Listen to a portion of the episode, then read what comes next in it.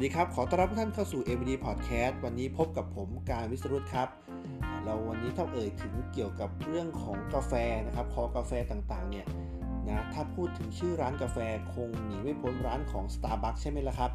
วันนี้เรามีเกี่ยวกับ 5 จิตวิทยาครับของ Starbucks ที่ใช้ในการดึงดูดลูกค้าเข้ามาในร้านนะครับ หลายคนอาจยังไม่รู้ครับว่าทำไมแฟรนไชส์กาแฟยักษ์ใหญ่ของโลกอย่าง Starbucks เนี่ยถึงได้รับความนิยมจากลูกค้าทั่วโลก ด้วยการเปิดสาขามากกว่า 30,000 สาขา แล้วก็ทำเงินรายได้นะครับหลายหมื่นล้านบาทต่อปี แบรนด์กาแฟใหญ่นะครับเขามีหลักจิตวิทยา และก็กลยุทธ์ในการตลาดที่จะช่วยดึงดูดลูกค้าอย่างไรบ้าง วันนี้เราลองมาค้นหาคำตอบร่วมกันนะครับเขาบอกเลยครับว่าร้านสตาร์บัคถ้าเราสังเกตเนี่ยหลักจิตวิทยาอันดับแรกที่เขามาปรับใช้ในร้านของเขาเลยก็คือ1ครับใช้เฟอร์นิเจอร์ที่ช่วยดึงดูดลูกค้า หลายๆ คนฟังแล้วเองอยากจะงงอยู่ใช่ไหมครับ จริงๆ แล้วเขาบอกว่านะครับถ้าเราเข้าไปสังเกตนะครับในร้านของ Starbucks เนี่ยเราจะเห็นคุ้นตาเลยกับเฟอร์นิเจอร์ที่เป็นตัวใหญ่นั่งสบายมาก หลายๆ คนอาจจะเข้าไปคุยงานดีลงาน หรือประชุมงาน รวมไปถึงนะครับมีการจัดมิ팅ต่างๆ ใน Starbucks นะครับเราก็จะเห็นแต่ในบางสาขาโดยเฉพาะต่างประเทศเนี่ยนะครับในพื้นที่นะครับหรือทำเลที่มีการให้ผู้คนเดินสัญจรผ่านไปมาในบริเวณร้านเนี่ย ก็จะมีการปรับนะครับ layer ต่างๆ อาจจะไม่ได้เหมือนกันทุกสาขายกตัวอย่างเช่น สาขาในต่างประเทศ เราจะเห็นได้ว่ามีการปรับขนาดเก้าอี้ให้สูง ใช้ตัวสูงแทนตัวใหญ่นะครับ เพราะว่าจะช่วยในการประหยัดพื้นที่ รวมไปถึงเวลาลูกค้านั่งก็อาจจะนั่งได้ไม่นานทำให้ลูกค้าลุกหรือมี movement มีการหมุนเวียนลูกค้ารวดเร็วมากยิ่งขึ้นทำให้ลูกค้าที่เดินผ่านไปผ่านมานั้น ได้เห็นนะครับว่าภายในร้านมีผู้คนหมุนเวียนอยู่ตลอดเวลาทำให้หน้าเข้ามาซื้อสินค้านั่นเองครับและข้อที่ 2 ครับ หลักจิตวิทยาเขาก็คือนะครับให้ลูกค้าเห็นหน้าบาริสต้า หลายร้านกาแฟครับ บางที่เราอาจจะเห็นว่าบริเวณเชลเนี่ยก็จะมีการตั้งนะครับในเรื่องของเครื่องชงกาแฟต่างๆเนี่ยสูงมากเกินไปครับ แต่ภายในร้านของ Starbucks จะเห็นว่าเครื่องชงกาแฟเนี่ยไม่ได้สูงมากเกินไป เพื่อที่จะให้ลูกค้ามาสั่งกาแฟนั้นได้เห็นหน้ากับบาริสต้า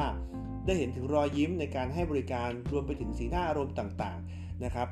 ในการทำธุรกิจแบบนี้ครับเขาบอกว่าเพิ่มความใกล้ชิด ให้กับระหว่างพนักงานกับลูกค้าที่มาซื้อสินค้าภายในร้าน ให้เห็นถึงความอบอุ่นได้มากยิ่งขึ้นโอ้เรื่องนี้ก็เป็นเรื่องที่ละเอียดอ่อนเช่นเดียวกันนะครับ และข้อที่ 3 ครับเขาบอกว่าการใช้แสงเพื่อดึงดูดลูกค้า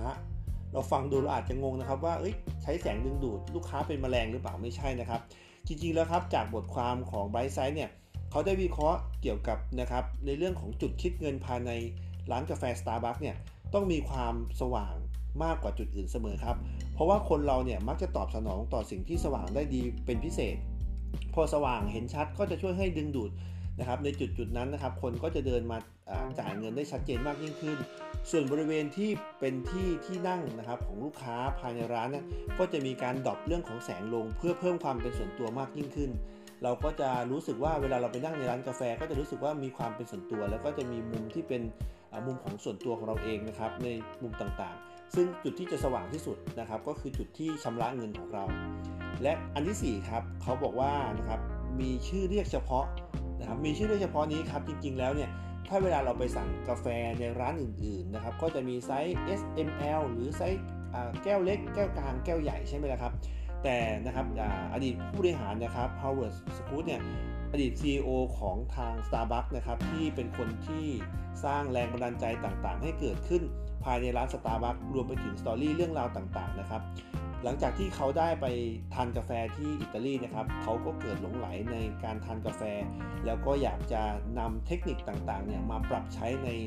ร้านกาแฟของ Starbucks ซึ่งจริงๆแล้วนะครับในการสั่ง กาแฟเนี่ยนะครับในร้านอื่นอาจจะมีสั่งเป็นแบบแต่ละไซส์แตกต่างกันไป โดยที่ทาง Starbucks เนี่ยก็มีการใช้นะครับเป็นโค้ดของเขานั่นเอง ซึ่งนะครับจะบอกว่าขนาดของไซส์กาแฟเนี่ยแตกต่างกันออกไป ยกตัวอย่างเช่น Tall นะครับ Grande หรือ Venti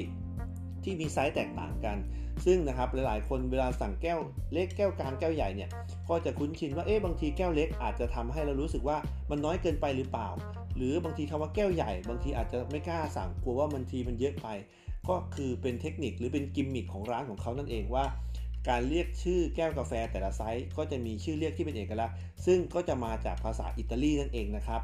และข้อสุดท้ายครับจิตวิทยาข้อที่ 5 เขาบอกว่าการขายสินค้านะครับมีระยะเวลาจำกัด ถ้าเราสังเกตนะครับว่าเวลา Starbucks เนี่ย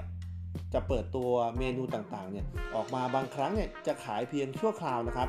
ซึ่งมีระยะเวลาจำกัด แล้วก็มีระยะเวลานะครับในการขายเนี่ยค่อนข้างที่จะนะครับสั้นนั่นเอง จะทำให้สินค้าเมนูนั้นนะครับหรือนะครับ